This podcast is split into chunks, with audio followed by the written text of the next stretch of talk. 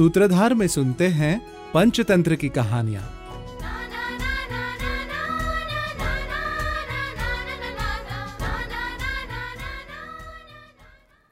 ना कस्मात छांडिली, मातर विक्रीणाती तिलैस्तिलान लुंचिता नितरैर्येन हेतुरत्र भविष्यती।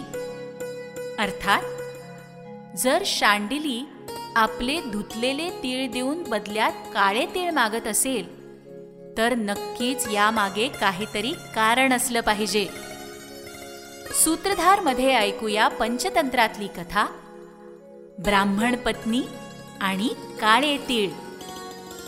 एका नगरात एक ब्राह्मण राहत होता.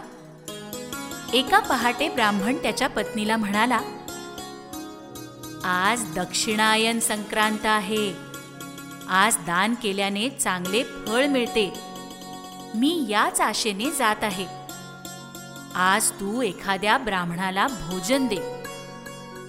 हे ऐकून ब्राह्मण पत्नी म्हणाली तुम्हाला हे सगळं सांगताना लाज नाही का वाटत?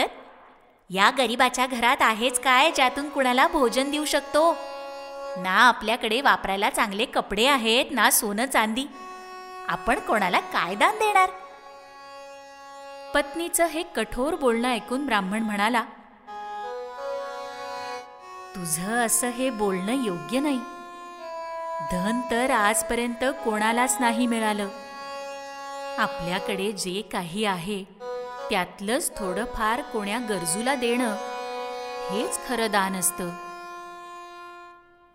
पतीच्या अशा समजावण्याने पत्नी म्हणाली ठीक आहे. घरात थोडे ती ठेवलेत. मी त्याची सालं काढते आणि त्यातूनच काही बनवून त्या ब्राह्मणाला भोजन देईन. पत्नीकडून आश्वासन मिळाल्यावर ब्राह्मण दुसऱ्या गावी दान घेण्यासाठी निघून गेला. इकडे ब्राह्मण पत्नीने तीळ कुटले धुतले आणि सुकवण्यासाठी उन्हात ठेवून दिले. तेवढ्यात एका कुत्र्याने सुकत घातलेल्या तिळांवर लघवी केली. आता ब्राह्मण पत्नी विचार करू लागली हे तर दुष्काळात तेरावा महिना असं झालं.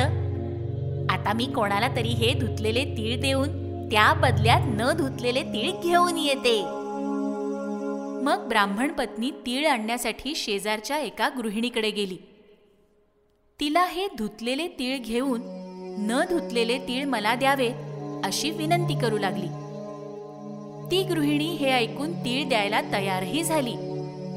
पण तेव्हाच तिचा मुलगा तिला म्हणाला आई यात नक्कीच काहीतरी काळं बेरं असणार. नाहीतर या आपल्याला धुतलेले तीळ देऊन आपल्याकडून न धुतलेले तीळ का मागतील? असं करण्यामागे नक्कीच यांची काहीतरी इच्छा असणार. त्याशिवाय अशी मागणी कोणी का करेल? जेव्हा त्या गृहिणीने शोधून काढलं की यामागे काय कारण आहे तेव्हा तिने ब्राह्मण पत्नीला तीळ देण्यास नकार दिला. आणि ब्राह्मण पत्नीला रिकाम्या हातानेच परतावे लागले.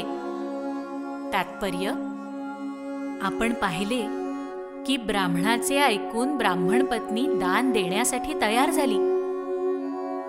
परंतु कुत्र्याने वाळत असलेल्या तिळांवर लघवी केल्यामुळे तीळ खराब झाले.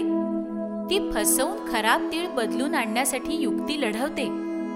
शेजारील गृहिणी सुद्धा तिच्या बोलण्यात येऊन तिला तीळ देण्यास तयारही होते. पण जेव्हा ब्राह्मण पत्नीचे हे करण्यामागचे कारण तिला समजते तेव्हा ती तीळ देण्यास नकार देते आणि त्यामुळे ब्राह्मण पत्नीला रिकाम्या हातानेच परतावे लागते. म्हणून म्हटले जाते की जेव्हा कोणी आपल्याला खूप जास्त आकर्षक संधी देत असेल तर त्यामागे काहीतरी कारण लपलेलं असू शकतं. ते कारण जाणून घेतल्याशिवाय निर्णय न घेणे हे चांगले. अन्यथा आपला विश्वासघात होऊ शकतो.